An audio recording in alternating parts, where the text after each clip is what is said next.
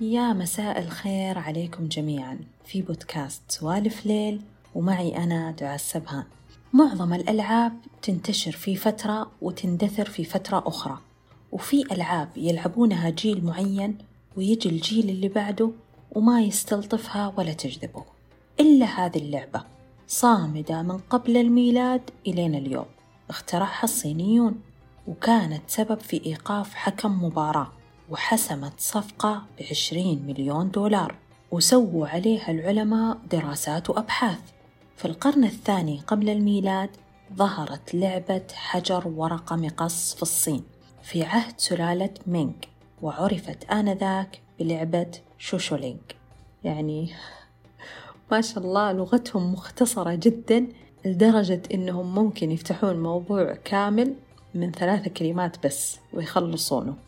طبعا مو معروف مين اللي اخترعها بالضبط وبدت اللعبة تنتشر في العالم بين القرن الثامن عشر والعشرين.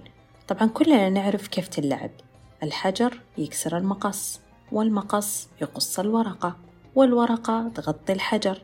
وعادة تنلعب للفصل بين أمرين أو للاقتراع على أي شيء يعني زي النرد والعملة.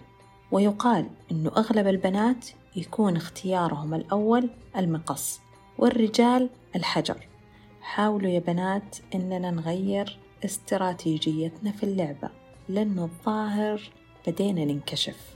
حيرت قضية الفوز بلعبة حجر ورقة مقص علماء الرياضيات اللي خلوا كل العمليات الحسابية في الكرة الأرضية والتفتوا لقضية الفوز بلعبة حجر ورقة مقص عشان يحلونها.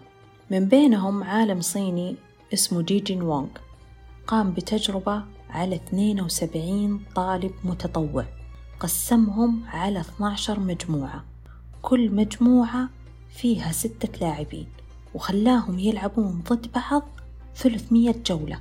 يعني أتوقع بعدها كرهوا اللعبة هذه خلاص. ولاحظ أنه اللاعبين الفائزين يتمسكون بخطتهم اللي مكنتهم من الفوز. بينما يميل الخاسرون للانتقال للخطة التالية في تسلسل حجر ورقة مقص. متبعين ما يسميه التدفقات الدورية المتواصلة. مشكورة جهودك يا جيجين وونغ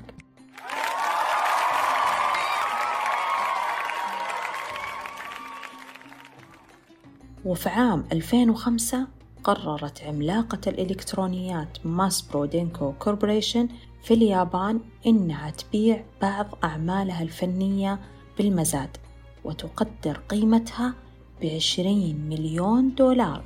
بس رئيس الشركة تاكاشي هاشياما اللي أحس إني سمعت اسمه قبل كذا في واحدة من حلقات مسلسل كونان. بس إيش الحلقة؟ والله ناسية. اللي يعرف بالله يذكرني. المهم تاكاشي كان محتار بين شركتين. بيتفق مع واحدة منهم لبيع الأعمال الفنية في المزاد. فقرر أنه كل مندوب ينوب عن هذه الشركتين يجي المقر شركته في اليابان ويتنافسون في لعبة حجر ورقة مقص. والفايز له مكافأة غير ربح شركته ببيع اللوحات في المزاد العلني. طبعا أخذوا الموضوع بجدية ودرسوا سيكولوجية اللعبة. وجابوا بنتين توأم عمرهم 11 سنة. كل واحدة فيهم تمثل شركة يعني عشان تكون المنافسة متساوية وعادلة. فاختارت واحدة من البنتين المقص واختارت الثانية الورقة. وبكذا حسم القرار بين الشركتين.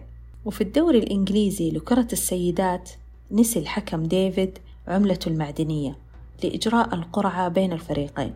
فسوى فيها فهيم ولجئ للعبة حجر ورقة مقص. وللأسف أوقفوا الاتحاد الإنجليزي لكرة القدم مدة ثلاثة أسابيع بعد المباراة عقابا له لأنه خالف قوانين اللعبة بالاقتراع بطريقة ثانية غير العملة المعدنية. كذا عرفنا من وين بدأت لعبة حجر ورقة مقص ومتى بدأت وكيف سووا عليها العلماء تجارب وأبحاث ومرينا على بعض من الطرائف والقصص اللي تعلقت بهذه اللعبة منها قصة الشركة اللي حسمت الصفقة بعشرين مليون دولار عن طريق هذه اللعبة وقصة الحكم اللي تم إيقافه بسبب اقتراعه في المباراة بلعبة حجر ورقة مقص. وأدرك شهرزاد الصباح فسكتت عن الكلام المباح. أتمنى أن حلقة اليوم كانت خفيفة ظريفة عليكم. أشوفكم الأسبوع القادم في قصة جديدة. وان آن. يعني تصبحوا على خير بالصيني.